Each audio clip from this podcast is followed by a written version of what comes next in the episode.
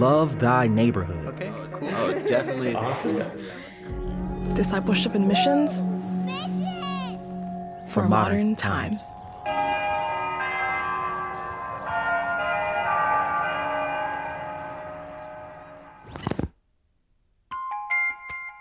All right, Jesse. So we obviously love stories here on the L T N podcast. Yeah, of course. Yes. Okay. Here's a little story for you. It's actually a riddle. Oh, okay. Okay. Okay. Here it goes. A traveler comes to a split in the road, which leads to two villages. In one village, the people always tell lies. And in the other village, the people always tell the truth. So the traveler needs to do business in the village where everyone tells the truth. Yeah, that seems like a better place to do business, yeah? Makes sense. So a man from one village is standing in the middle of the split, but there's no indication of which village he's from. The traveler approaches the man and asks him one question. From the village man's response, the traveler knows which road to take. So what did the traveler ask? Okay, okay. Let me think about it. So if he just said, which way should I go, that's that's not going to work, because then mm. the liar would say the opposite, and so he would end up at the liar's village. Mm-hmm. Um, hold on. He would ask, which village are you from? Because if he's a liar, he's going to point to the truth village, and if he's a truth teller, he'll also point to the truth village. So either way, the traveler will end up at the truth village. All right, you got it. Oh my gosh, I feel awesome.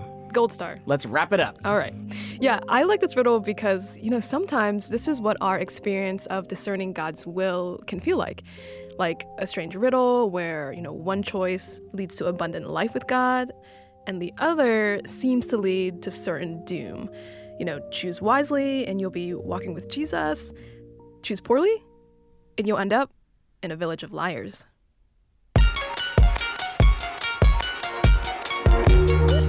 You're listening to the Love Thy Neighborhood podcast. I'm Jesse Eubanks. And I'm Anna Tran. Today's episode, Discernment, the Fog, the Face, and the Fork. We have three stories about people who have decisions to make and their attempts to discern the will of God. Welcome to our corner of the urban universe.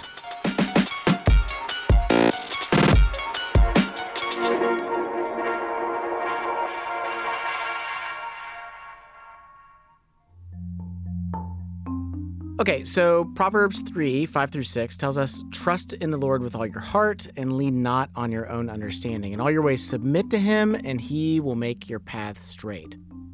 But I think, like, the truth is that, you know, the path that we're supposed to follow rarely actually feels straight. It feels more like a long, winding journey through unknown lands and dangers with plenty of crooked steps along the way. Yeah, well, I don't think that this verse is promising any easy or direct path.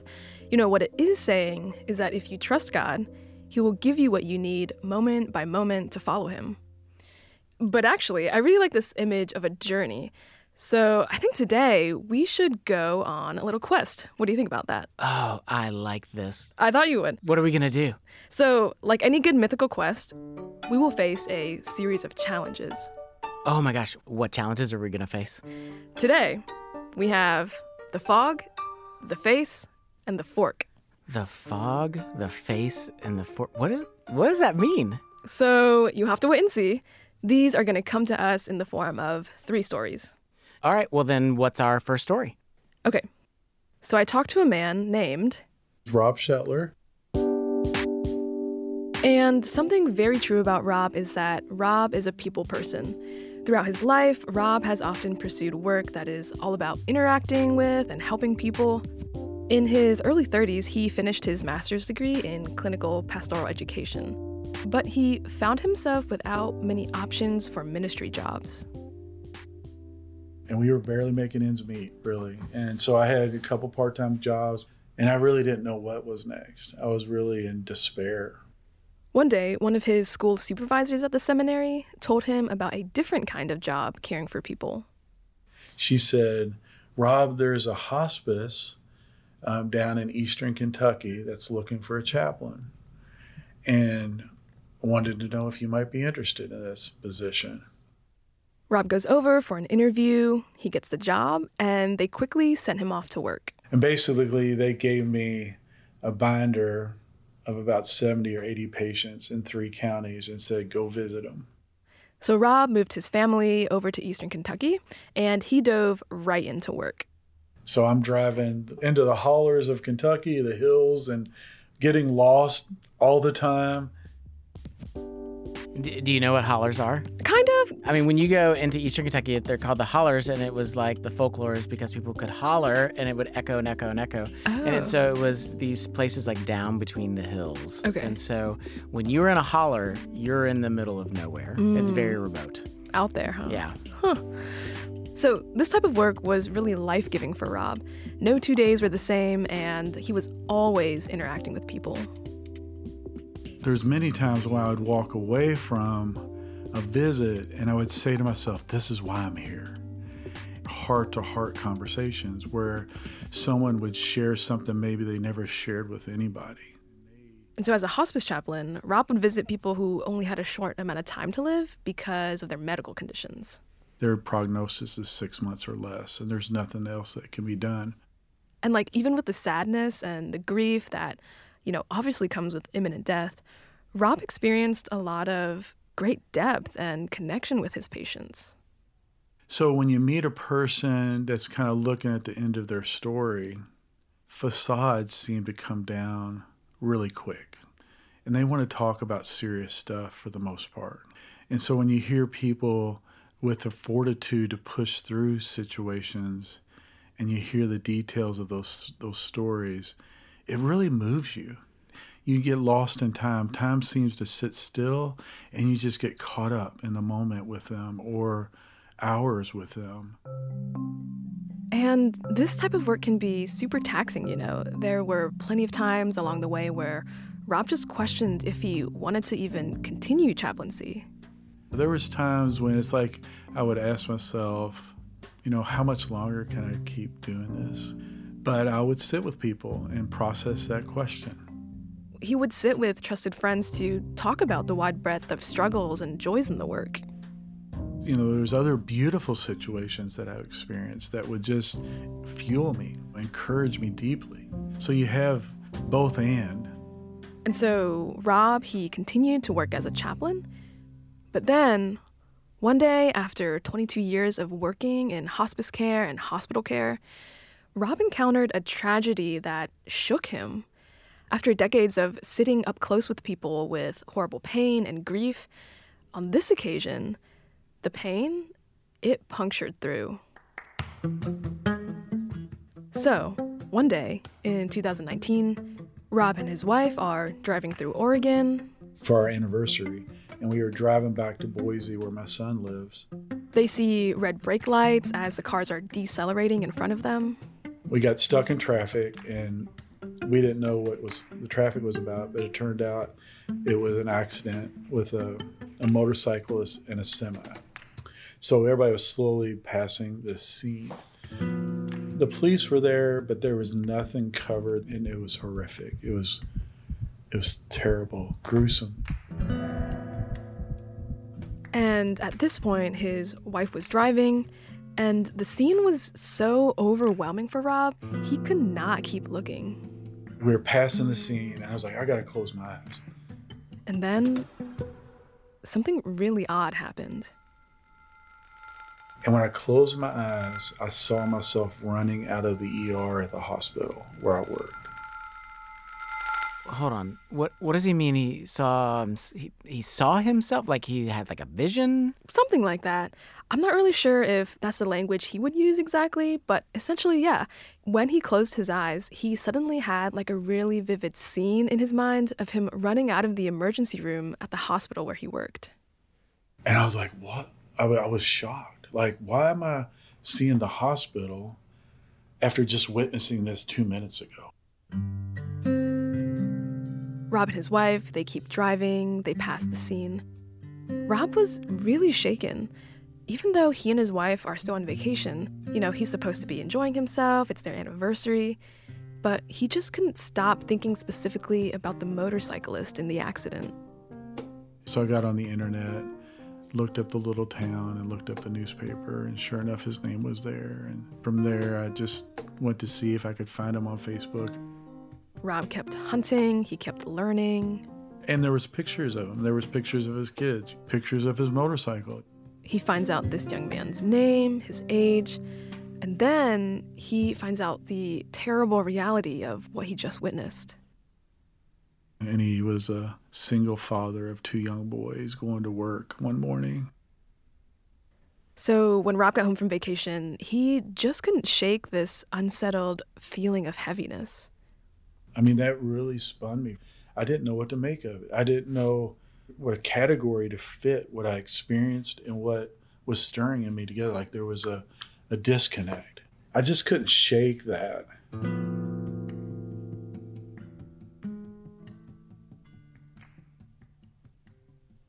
I really sympathize with this guy. Like, mm. he saw this horrific thing, and how do you make sense of it? What does it mean for my life? You know, it's like super disorienting. Yeah. And like, when I think about discernment, I kind of think of this aspect of like a foggy field, you know? Oh, wait, wait, wait. The fog. Like, this is this is the thing yeah, you were talking you about, it. The first challenge. Yeah, the fog. This is the first challenge a lot of us face.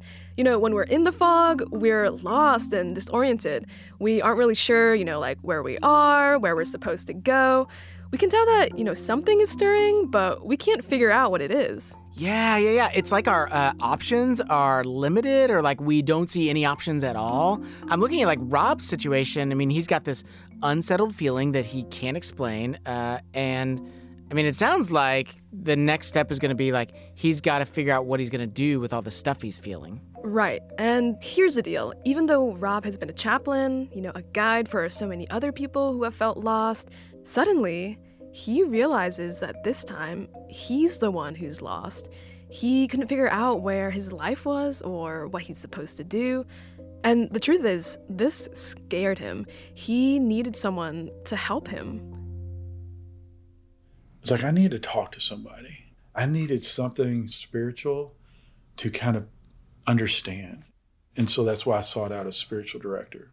Okay, so hold on. Uh, you know, we throw around this term spiritual direction. I've heard it before, but like, what is it exactly? It sounds mystical. People can hear that and go like, I don't know what that means. Is it a shaman? Like, what is that? Well, here's how Rob puts it. So spiritual direction is sitting with someone in a non-judgmental presence to be able to talk out the depths of someone's faith. Talking, listening, praying together to sense what the Lord's doing in someone's life in that moment. So spiritual direction, it's not a new thing. It's rooted in Christian tradition, and it's been around for centuries.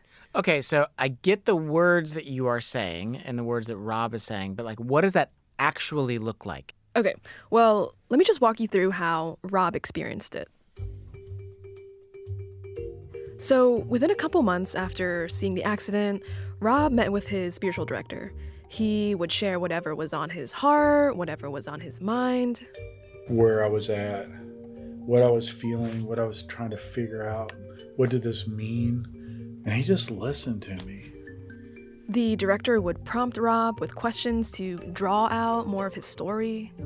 It gave me such an open space to relax, listen, to pay attention to what I was feeling, pay attention to what I desired, and paid attention to things that I never recognized before. Like what bothered me and what didn't bother me. What, where was I feeling drawn to? Wait, hold on. Why is he sitting here and he's like talking so much about his feelings and his emotions? Like, I can just imagine a lot of people listening are going like, that doesn't matter. Like, obedience matters, intellect matters, truth matters, emotions and feelings are irrelevant. Sure. Yeah, I mean, I think a lot of times when Christians think about discernment, we think about it in purely decision-making terms. Like, it's really easy for us to forget about our emotions, our desires, but those are really important ingredients when we're trying to discern things. You know, for Rob, before he could figure out what actionable decisions to make, he really needed to understand how God was speaking to his heart. So one day, when Rob was sitting with a trusted friend, They were sharing about life, and Rob was just sharing with him all the things he was processing with his spiritual director. I said, you know, just this incident now has me stirring and longing for something different, but I don't know what that is. And he stopped me, and he said, Rob, I've known you for several years now. You've been talking about this longing for a long time. He says the incident, the the accident just awakened you to there is a deep longing going on inside you. I mean, I said, are you sure? He's like, yeah, Rob, I'm, I'm very positive. Yeah.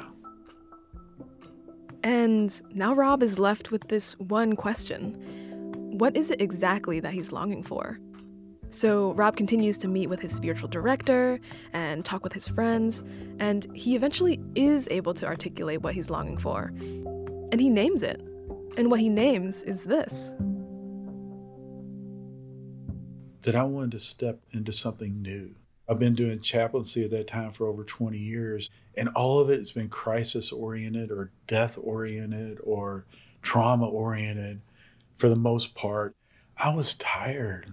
I was tired of seeing suffering. I was tired of the crises. And I wanted to just experience a different context of care. I mean, gosh, like that that's what he's getting at then. He's saying that after almost twenty years, like he's ready to turn over a new chapter. He's ready to walk away. Well, maybe, but that's the point. He doesn't really know. You know, the first step was just to give himself permission to acknowledge that he was exhausted. And that, you know, the years of working with people in crisis situations had just caught up with him. He was asking himself, you know, is this what I want for my life? Like, it was a daily conversation. Like, am I supposed to step away from this? Because I wasn't sure if the longing was more I was just trying to get out of a tough situation, trying to escape or whatever, or was the longing, like, leading me somewhere? The thought of stepping away from a career was scary. So I started doing things differently. So Rob tried changing up his daily work tasks to see if a different structure would help him, you know, feel differently about his work. He changed his schedule. He changed his focus at work, his approach. He even changed some of his strategies. He changed, like, everything he had in his power to change. So I got to a point where it's like I've changed up everything I know to change up. But the feeling just wouldn't go away. So Rob finally just decides, I'm just going to start embracing the longing. And so I really started saying, Lord, are you inviting me to step away? Rob starts specifically asking his friends and family about this, and they would ask him over and over. So what are you going to do then? I'm like, I don't know. But then there was a moment when Rob decided to shift the question he was asking. Instead of asking, should I step away from this job, he asked, Lord, will you just surprise me what you have for me? Because I don't want to make nothing happen. I don't want to try to figure it out and manipulate or make something happen for myself. And so I started just praying, Lord, just surprise me. And at that point, I knew that resignation was was coming. I just didn't know when. So he knew he couldn't stay, but he also didn't know where to go.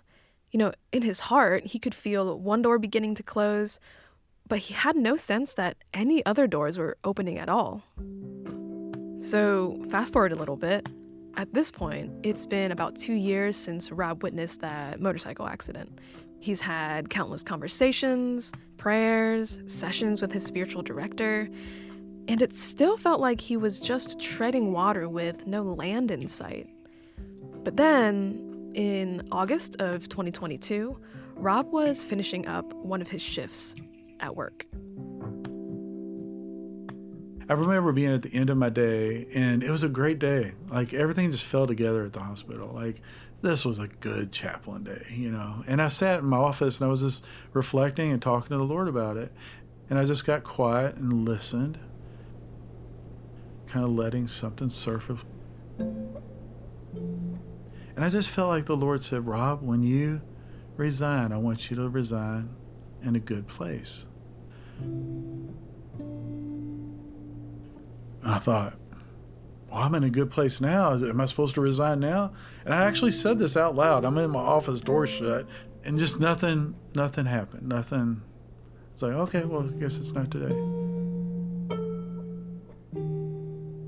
Oh, that was not at all where I thought that story was going. I, I know, thought, right? I thought we were heading in a different direction there. Yeah. But the next day becomes a really important day. As he often does, Rob got up early. It was about five thirty in the morning, and he presses play on the devotional podcast he listens to, when suddenly, this verse is what he hears. And everyone who has left houses or brothers or sisters or father or mother or wife or children or fields for my sake will receive a hundred times as much and will inherit eternal life. And Rob is stunned. I mean, yeah, like that verse is pretty, it's a clear message. And I just remember hearing that and I was just like, jaw drop, like, oh my. And so now, Rob feels two competing forces raging in him. The first is a clear message from God to trust him. The second force is his own fear. What if I fail? What am I even going to do with the rest of my life? How will I pay my bills? And so he finishes up his devotion, he drives to work, and the whole drive, he is having these two forces just competing inside of him. He gets there, he's walking towards the hospital, and then he feels God's voice silence all the others. And this thought enters his heart and mind with total clarity. The Lord said to me, Rob, you know I'm going to take care of you, right?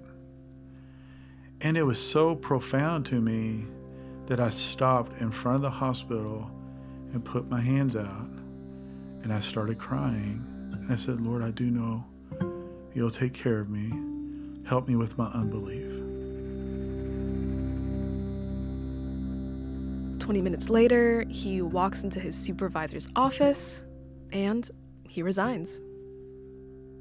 I walked out of her office and I felt like ten thousand pounds was lifted off my shoulders. I was full of joy almost immediately. Like, excitement grabbed me. It was beautiful. On Rob's last day at the hospital, with his office empty and car packed, he's talking with one of his friends, who's another chaplain. And this thought came to me. And it was the memory of that me running out the door that I saw two and a half years. And I looked over at my brother and I said, you know what? I'm going to walk out the E R doors. I'm not going to run. I was walking towards the E R doors. He was walking with me, and we said our goodbyes. And I walked out the E R doors, and I took about ten steps, and I put my hands in the air, and I said, Lord, thank you for this chapter of my life. I give it back to you. Do with it as you will, and lead me forward from this day. Okay, so, I mean, did Rob ever find his next chapter? Like, what did he end up doing? Today, Rob is actually a spiritual director himself. He was so deeply affected by this that he wanted to do the same thing for other people. He wanted to help other people discern how to hear God's voice. Oh, yeah, yeah. It's a little bit of like uh, like he's paying it forward a bit. And, and like I love this, too, because like if you look at Rob's story, he didn't make this decision impulsively. He didn't make it without seeking the wisdom of others. You get a picture of patience, testing his inclinations, community involvement. But ultimately, his big moment came when the Word of God pierced his heart and confirmed what he sensed God was telling him to do. Yeah, Rob's story is, I think, just a really helpful picture of how all these ingredients work together. Okay, so we conquered our first challenge, the fog. The fog. So yes. What's next? Okay, so this next one is pretty crazy. So prepare yourself for the face. We'll be right back.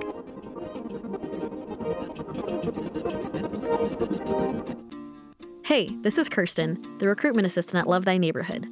We recently asked some of our alumni how serving with us has impacted their lives. My name is Silas McCord, and I am from Raleigh, North Carolina. Silas served with us for a summer as a videography intern, and he shared one of the ways he experienced close Christian community during his service time. The greatest part was just being able to be completely open and honest about everything that was going on in our lives and a lot of these guys are like very different from me. Just being able to see how relationships can still grow because of those differences has been really awesome to see that God is kind of ordaining all of those differences. If you want a hands-on experience of missions in our modern times, come serve with Love Thy Neighborhood. We offer internships for young adults ages eighteen to thirty through the areas of service, community, and discipleship. You'll grow in your faith and life skills. Learn more at love thy neighborhood dot org.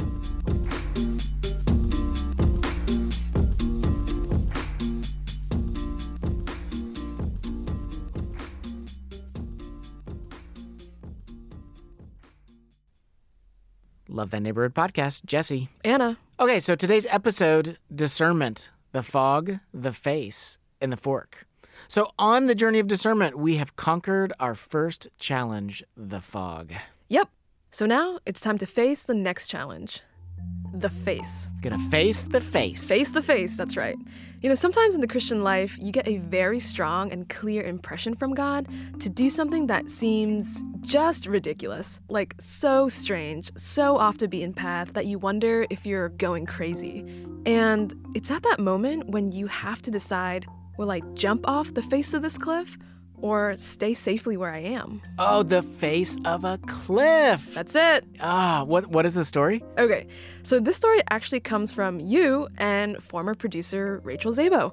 Ironically, it's also from a man named Rob, Rob Vischer. Oh my gosh, yes. Uh, I still think about this story on a regular basis. Like, it is so bizarre and like mystical and beautiful. Yeah. When I was thinking of a story that really embodies what it looks like to jump off the face of a cliff and into the unknown just because God calls you to, this story was at the top of the list. So here's former producer Rachel Szabo and Jesse telling Rob Vischer's story.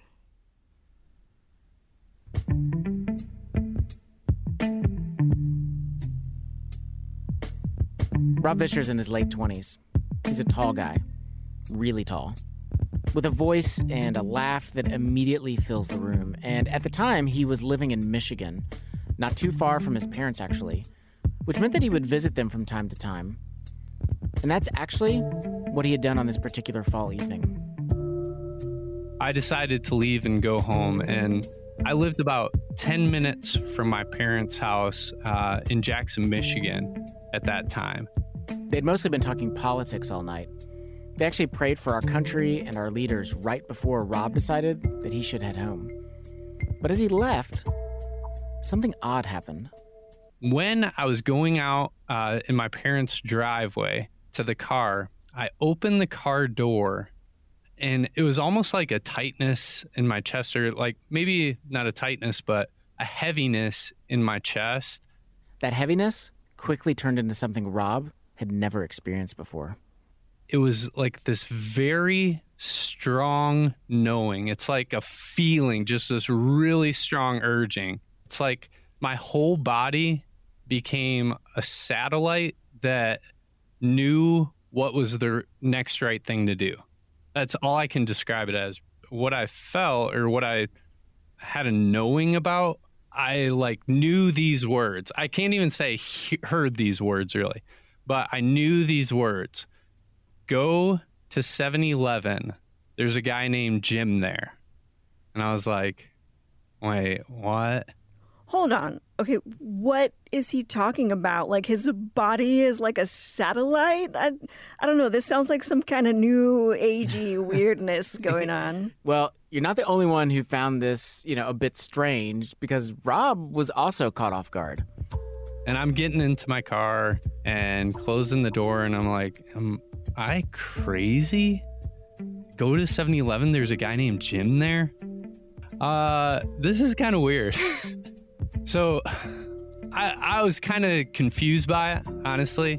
Yeah, you know, why would he all of a sudden feel the need to go to a convenience store and talk to a stranger?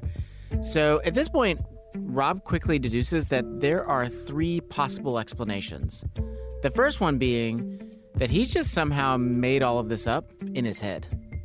My mind was going a million miles per hour, like, why am I going to go to seven eleven? I don't even like seven eleven, honestly. Like, I I don't go there for anything.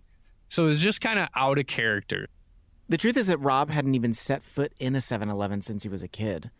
And as far as somebody named Jim, he didn't know anybody named Jim, except maybe the character on The Office.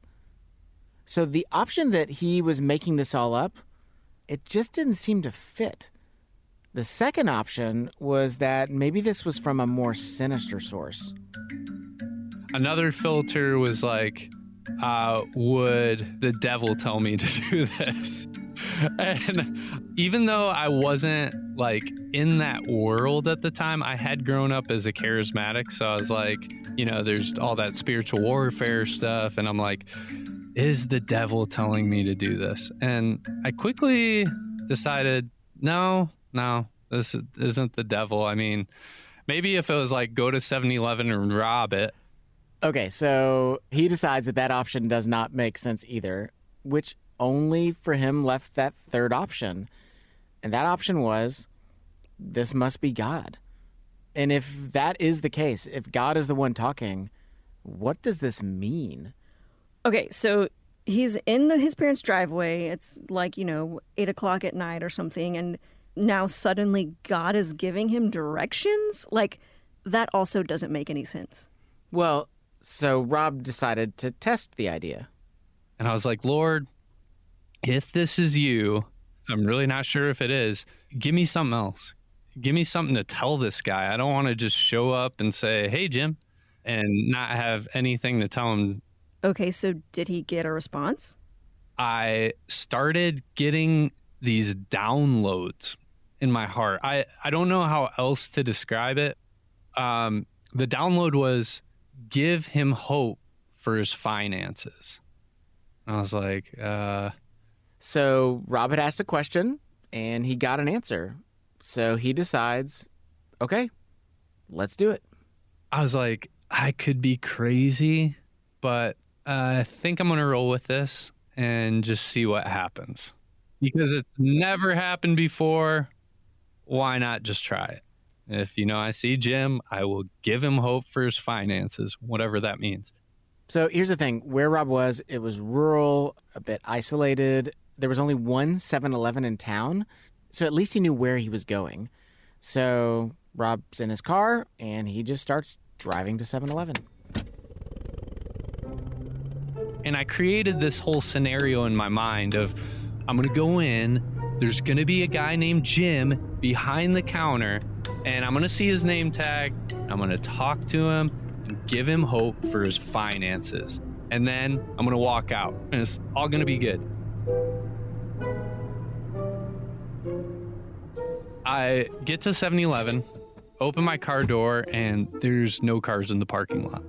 And I'm like, ah, Jim better be in there. I open the door to seven eleven, look at the front counter, where, you know, all the lottery tickets are and the snack food, and it's a girl. There's nobody else in seven eleven. And, you know, I'm, I wouldn't consider myself the smartest guy in the world, but I deduced pretty quickly that her name wasn't Jim. Wait, so he was wrong. Like, so it, it wasn't God speaking to him? Because, like, there's not a Jim at seven eleven. Well, Rob wasn't quite ready to conclude that, and he wasn't ready to give up so easily. So I went over to make sure that Jim wasn't, like, hiding in a snack aisle somewhere. I went over to the hostess section, you know, where they have the Little Debbies, the Ho-Hos, the Ding Dongs, the Twinkies. I just go up there, start grabbing snacks and looking at the nutrition. So I don't know if you feel like this, but like when I'm in a gas station or a convenience store, I feel like there's like a time limit to how much browsing you're allowed to do. And like if you take too long, then it starts to look like you're up to something shady. Oh, yeah, definitely. Like there's a corner store near my house, and sometimes I'll like go up and down the aisles multiple times looking for something, and I totally feel like everyone's watching me. Yeah. You know, so Rob's standing there, he's browsing the snacks, and one minute turns into two, then five, then ten. Like, he knows the girl at the counter is watching him because he's the only person in the store. And he just starts feeling, understandably, really self-conscious. I'm like, Lord, I think I've missed it. Either he misheard the instructions, or he took too long to get there, or it really wasn't God after all. Man, I don't know why, but, like, that's so disheartening. Yeah. You know, so Rob decides to stop creeping out the girl at the counter and just go home. Right as I decide that, I turn around. My back is to the door, and I turn around, and in walks this guy. He's an average middle-aged white guy. He's probably late thirties to mid-forties. Just a very normal-looking guy. He had on a mechanic shirt and a baseball hat. And so naturally, Rob is looking at this mechanic shirt and what is often on a mechanic shirt. Yeah, the name embroidered names. On it. Yeah. Right. And so Rob starts looking for a name. But the interesting thing about it was his name wasn't on it. And that same knowing, that same feeling, I don't I don't even still know how to describe it, but I knew that that was Jim. Stop. What? I saw the words slash heard the words. That's Jim. Go up to him boldly and say, hey, your name's Jim, isn't it? So I'm like, oh my gosh. Like, literally, he was about to leave. I know, but if this is Jim, Rob feels like, okay, well, I got to go talk to him. He grabs something really quick. Like, he's, you know, he's on a mission, I could tell, because he grabs something really quick, goes to the register. It's like a candy bar or something. So I go up to him, tap him on the shoulder, and say, hey, uh, your name's Jim, isn't it? He turns around, and he goes, yeah, how'd you know? Yeah, like, how is Rob supposed to answer that question? Well, you see, I know because I became a satellite, and God spoke to me. Well, that's actually a version of exactly what he ends up saying. And I go, well, God sent me here to give you hope for your finances. And he looked at me kind of weird, and he goes, well, that's really strange, man. Right now, I'm going through a personal bankruptcy. And I'm like, oh my gosh, what the heck? Yeah, like, what are the odds, right? You know, there's no way. Like, if you went to a random gas station and went up to somebody, how likely is it that you would, number one, guess their name correctly, and number two, know something about their personal life? Yeah, and number three, be in the store at the same time the person is in the store. Yeah, but Rob realizes, like, that this is where the instructions stopped. Like, those were all the instructions he had gotten. Go to seven eleven, talk to Jim about his finances. So now Rob's like, well, what should I do? You know, it didn't seem right to just be like, well, I guess that was it. I'll see you later. So I just kind of started talking to him about how much the Lord loves him and how much the Lord wants to give him wisdom in all things, including his finances. And I didn't know what else to do, so there was an A T M there, and I was like, hey, man, um, I can go to the A T M right now and give you some money, you know, to help you out with your bankruptcy. And he goes, no, don't worry about it, man. Don't worry about it. I'm a believer. I love Jesus. And he goes, but I've never had anything like this happen. I pray with him, just ask the Lord for wisdom for his finances and that he would be taken care of. And he goes, well, thanks. Thanks, man. He goes, now I know the miracles really do happen. And he opened the door and left.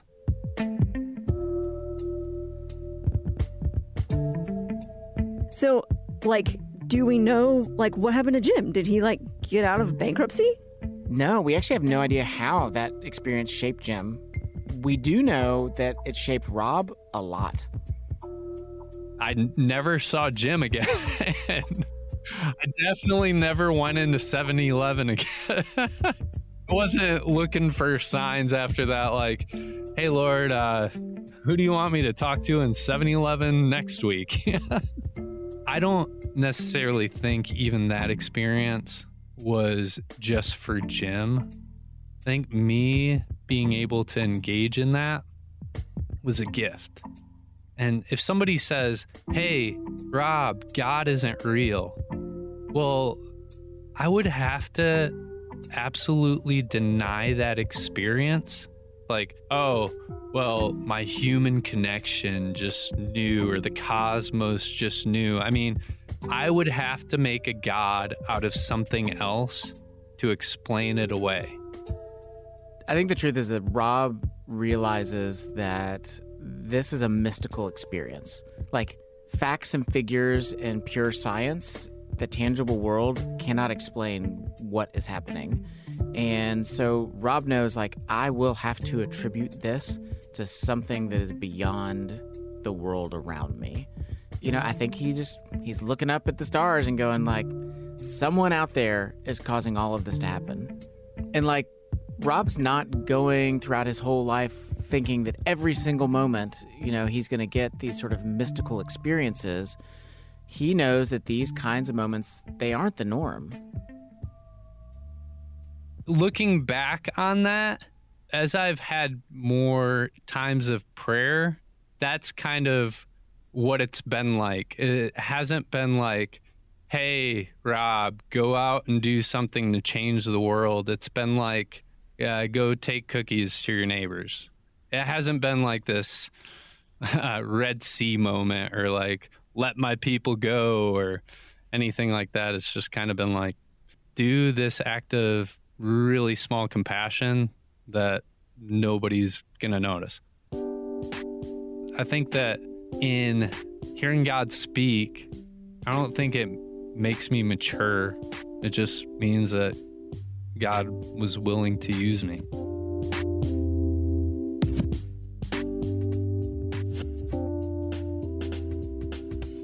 When we come back, we face our final challenge on our quest for discernment. And it's probably one all of us have faced at one point in time. So prepare yourself for the fork. Stay with us.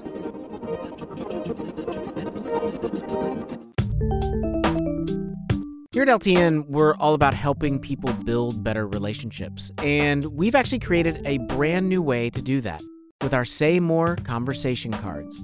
Say More is a deck of one hundred questions to kickstart engaging discussions. So there's silly things like, which famous cartoon character are you most like?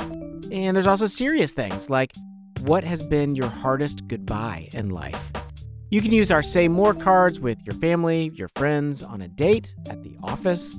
My family and I have been using them at the dinner table, and I've learned things about my kids that I truly never knew before. To grab your own deck of Say More cards, go to love thy neighborhood dot org and click the store link at the top of the menu. And while you're there, grab a couple more decks. They make great gifts for Christmas or birthdays, and all proceeds go directly to support Love Thy Neighborhood. So, go to love thy neighborhood dot org and click store, and get ready to say more, because better relationships are just a question away. Love That Neighborhood Podcast, Jesse Eubanks. Anna Tran. Today's episode, discernment. The fog, the face, and the fork. Okay, so I just want to go ahead and uh, take my official stab and guess at our final challenge. Uh, okay, so we have uh, made our way through the fog, which turned out to be like when people are very disoriented and confused about things. We have taken a look at the face, which is the moment which we have to jump off the cliff because God's asking us to do something crazy. Like a cliff face. So now the fork, I'm going to guess it's when we come to a moment in the road in which we have to choose, are we going to go left or are we going to go right? And we have to make a decision. Yeah, you got it. Because, you know, sometimes we're presented with just a simple but endlessly confusing choice of two options. Right. You know, like we're standing at the fork in the road and we just have to decide, like, am I going to go left? Am I going to go right? And then, you know, which path is it that God wants me to take? That's right. And we're going to face this challenge through the story of a woman named Sabrina Chan. So growing up, Sabrina went to church a lot. Her parents immigrated to the United States from Hong Kong, and she and her family straddled two different cultures. I went to two different churches. One of them was a mostly white church that we had grown up in, and then my parents had had us participating in the Chinese church on a lot of Sunday mornings and on Friday nights. And although she was steeped in different church cultures, Sabrina wasn't fully engaged in a relationship with God. Faith in God to her felt more like just like religious legalism. So I, I would show up to church. I mean, I, I had to go. But mentally and spiritually, I was just checked out. So when she went off to college, she went as far away as she could, leaving Richmond, Virginia, and landing in Houston, Texas. So after her first year of college, her parents were kind of worried about her faith. They knew that it wasn't something Sabrina was engaged with. And so, as a result, I don't suggest this to people, but they told me I have to go to this Christian camp over the summer. And honestly, it was a pretty terrible camp. So this wasn't your stereotypical fun and chipper type youth camp. Well, this was kind of a, a fundamentalist Christian apologetics kind of camp. And Sabrina was very clear, this is not a camp she would endorse even now. Well, while she was at this camp, one of the very last nights, there was a testimony time, and I thought, oh, I know exactly how this is going to go. Oh, yeah, yeah. Like, I totally know the formula. You know, it's the last big group time. Everybody's bonded. Everybody's had, like, a great time together. Yeah, people might start crying because they're getting so worked up about leaving each other. Yeah, cue Michael W. Smith's Friends. Yeah, people are giving their testimonies. Kind of the traditional, I didn't want to come, and now I'm so glad because you're all my best friends kind of thing. Okay, so Sabrina's looking around and is seeing all of this young adult emotionalism, and she's just skeptical, holding back. But then a young woman about the same age as her gets up and begins to share her testimony, talking about her own story and her own encounter with Jesus. And to Sabrina's own shock, as she listens to this young woman, she feels something different begin to happen inside of her. She's heard stories like this dozens of times before, but like this time, it's just hitting her differently. It's like the image suddenly went from two D to three D in her heart. There's more to it than the rules. And even if they're saying all the things you expected them to say, there's something deeper. There's something deeper that these that's here. So I felt like, oh, maybe a way to respond is like just to even pray and talk to somebody. So when Sabrina got back to college, she got to know some Christians on her campus. And when they would study the Bible together, it was totally different from the rules-based faith she was used to. It was refreshing to sort of be able to ask questions and not necessarily have all the answers at the end of the time, to know that that could be an ongoing conversation, more open-ended, right? Like, that really meant a lot to me. And looking back on her experience, Sabrina definitely doesn't blame her parents. I think they were hoping I would come back to the faith, and maybe this was the best tool they knew of. But I find it grace that the Holy Spirit used that space in my life. And as time goes on, Sabrina is more engaged with the Christian fellowship on campus. And eventually, she even steps into various leadership positions in the ministry. I remember there was this one day I was walking to class, I think. I studied electrical and computer engineering. And I was thinking about what was coming up that day, and I was thinking about my classes. But I was like more excited about the different ministry things than I was about class. And as she thought about it more, she started realizing something. You know, what really makes me want to get out of bed in the morning is seeing the ways God's changing people's lives. And and this thought, it caught Sabrina's attention. It caught her curiosity. And so that just started a, a spark of like, oh, I wonder, maybe that means something, maybe it doesn't. I was like, well, I'll just, I'll just pay attention to that. I didn't feel like that meant something right then necessarily. And as it turns out, that thought was pretty significant, because as Sabrina begins looking ahead into her senior year, she begins to seriously consider going into full-time ministry as a career. But here's the catch. In addition to her own questions about whether God wanted her to do it or not, there were two additional barriers as well. First, she had majored in electrical computer engineering, a career that promised to pay very well. And second, she felt her parents deserved to have input in her decision. On one weekend, her parents came for a visit. They came my senior year, and I remember they came to visit our Friday night meeting with me to sort of see what the fellowship was like. Her parents were able to see her college ministry firsthand, meet her friends, and Sabrina was able to express, this is something I, I'm interested in, I want to consider.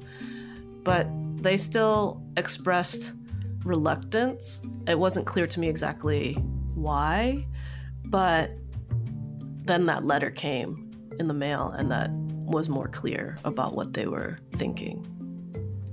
Whoa, that sounds ominous, a letter in the mail. Right, from your parents. Dad wrote me a letter. We had email back then, but he still wanted to write write a letter. I think it was typed. But he said, you know, I hope that you could, you know, marry a man who's also in ministry, and then y'all could minister together. Like, maybe he could be a pastor and, like, all this stuff. And in later conversations, they expressed more clearly.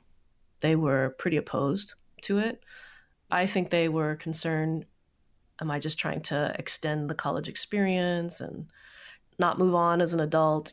I think they wanted to make sure that I could establish myself, and a lot of campus ministers or missionaries, you raise your own support, and so I think they were concerned about that.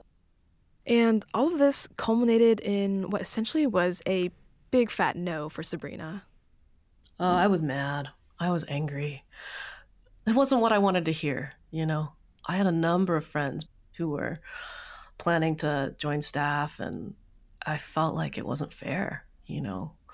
This is something I'm really passionate about, and why do they get to do this, you know, and I don't.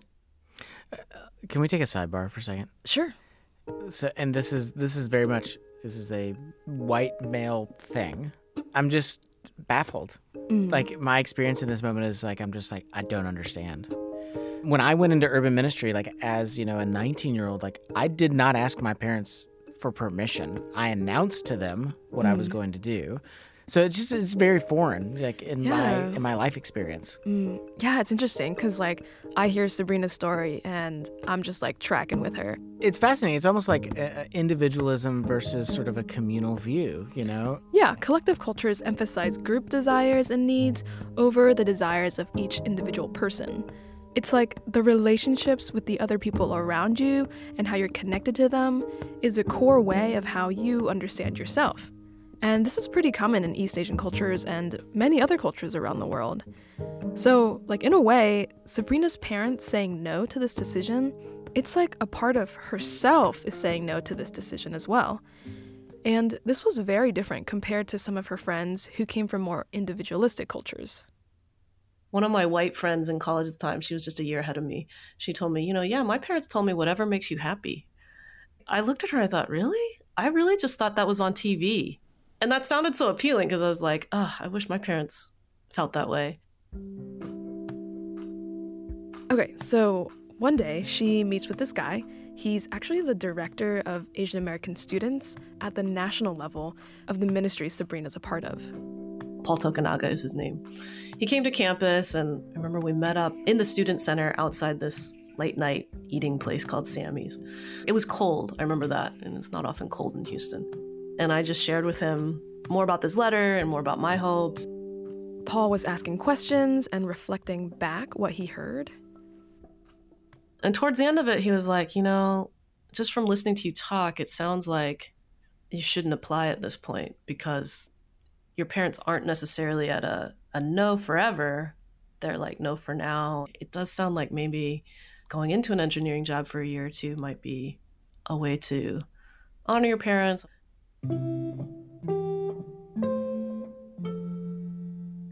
I remember walking back to my dorm that night. You know, it was dark, it was cold, and I was just uh, sad. Paul's response was not satisfying to Sabrina. but she knew that there was truth to what he said. It didn't feel like God was saying, you have to do this right now, right? I did feel like I want to do this right now. And so Sabrina goes back to her dorm room and she tries to process this. I remember writing in my journal about how I was so angry. I can totally picture it. Like, it was a VeggieTales journal, and I was just, I was writing to God, writing about how I'm so effing angry. When I think about lying on the floor of my dorm room and writing in that journal, it felt like everything. I, I didn't feel like I could see that that far. Yeah, like, this is her world. But in her sadness and frustrations, she didn't completely write God off. But she also didn't necessarily have a strong sense of God's guidance either. But I felt like my friends were hearing for me, you know, God is with you. Just that sense, which meant a lot because, you know, I was angry at God. And at the same time, I was still engaging with God. And I felt like, okay, well, God's still with me. I'm, I can still tell God how I feel. After she graduates, she applies and lands an engineering job in Houston while still living close to the college. She did the nine to five while also volunteering for the campus ministry. You know, one or two days a week, I was using my lunch break to drive over to campus and meet with a student leader for discipleship. And one evening a week, I was helping to lead a Mark Bible study. And then a few months pass, then six months, then a year. Week after week, you know, Sabrina works as an engineer, and at the same time, she's volunteering at the campus ministry in her free time, and she still feels unsettled about it all. But her parents' outlook hasn't shifted. Nothing is changing, and she begins to accept, hey, I guess this is my new life. But then, one day, after about a year and a half into her engineering job, Sabrina actually decides to ask her parents about going into full-time ministry again. And they said, you know, we're not opposed anymore. We're not necessarily supportive, but we don't think we can say, no, you shouldn't do this. And so, you know, Sabrina is really glad to hear this news. And she goes for it. But then she finds out that the only ministry position available to her would require her to move to a brand new city. So Sabrina ends up asking a couple of her friends to pray and fast with her.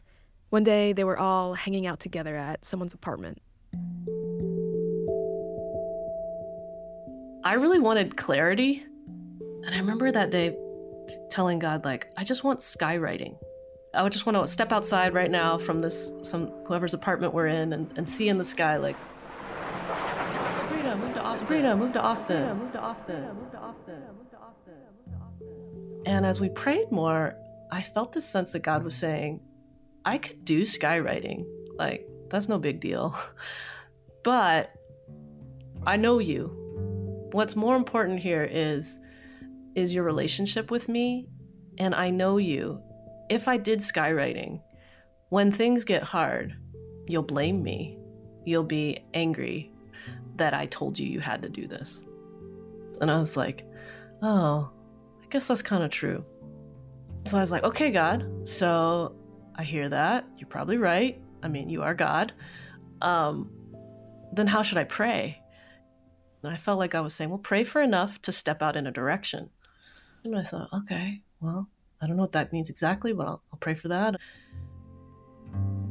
Oh my gosh, so like God basically like put the decision back on Sabrina and said, like, you gotta pick one. Yeah, it seemed like God wanted her to dig a little bit deeper and discern her own desires.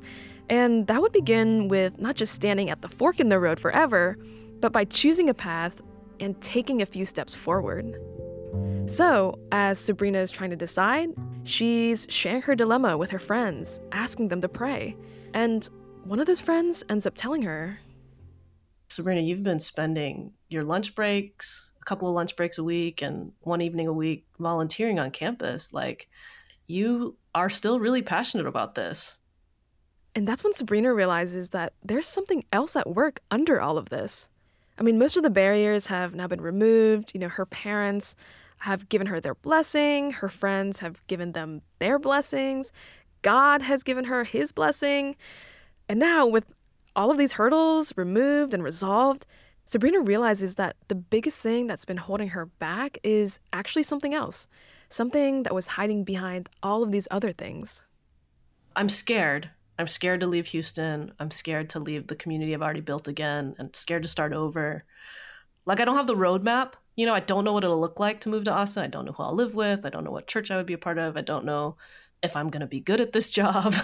But I do have enough to step out in a direction. And so she makes a decision. She stopped standing at the fork.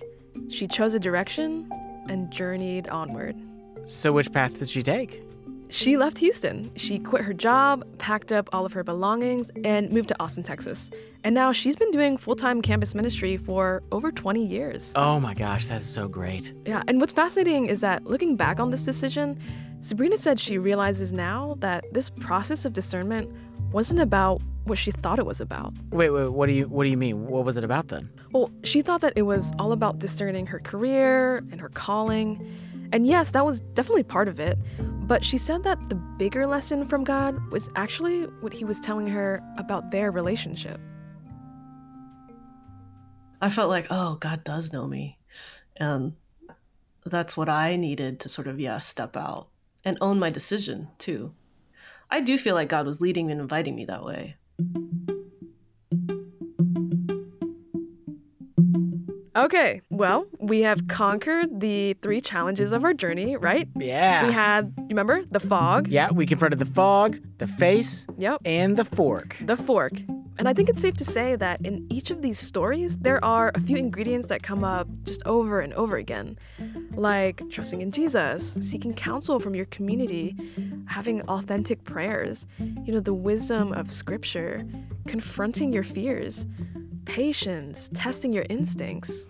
Yeah, you know, it makes me think of this story that Brendan Manning told about uh, this time that the famous ethicist John Kavanaugh went to go visit uh, Mother Teresa in Calcutta. And he went there because he was trying to figure out, what am I going to do with the rest of my life? Like, he was trying to discern, what is it that I'm called to? And so he goes to Mother Teresa and he says, hey, will you pray for me?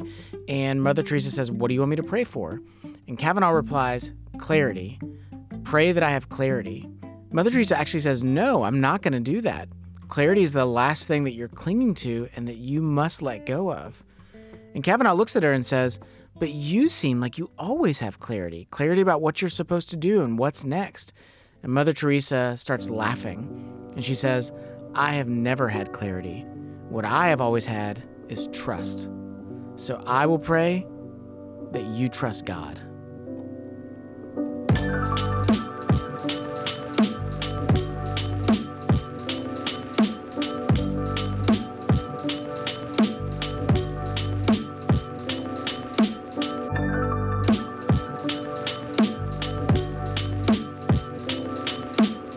If you've benefited at all from this podcast, please help us out by leaving a review wherever it is that you listen to podcasts.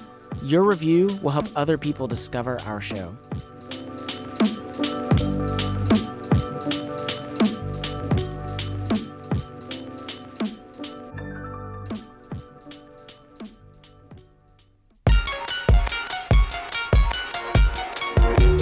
Special thanks to our interviewees today, Rob Shetler, Rob Vischer, and Sabrina Chan. If you're interested in getting in touch with Rob Shetler for your own spiritual direction, you can learn more about his work in the show notes below. Also, if you'd like to know more about Sabrina Chan's ministry and the book that she co-wrote about her own journey, you can learn more about that in the show notes as well. Our senior producer and host is Jesse Eubanks. This episode was produced and edited by Anna Tran, who recently was taking note of the rising gas prices, writing about how I'm so effing angry. Additional story production from Rachel Szabo. Music for this episode comes from Blue Dot Sessions, Lee Rosevere, and Murphy D X. If you want a hands-on experience of missions in our modern times, come serve with Love Thy Neighborhood. We offer urban missions programs for young adults ages eighteen to thirty. Bring social change with the gospel by working with an innovative nonprofit and serving your urban neighbors. Experience community like never before as you live and do ministry with other Christian young adults. Grow in your faith by walking in the life and lifestyle of Jesus and being part of a vibrant, healthy church. Serve for a summer or a year. Learn more at love thy neighborhood dot org. Which of these was a neighbor to the man in need? The one who showed mercy. Jesus tells us, go and do likewise.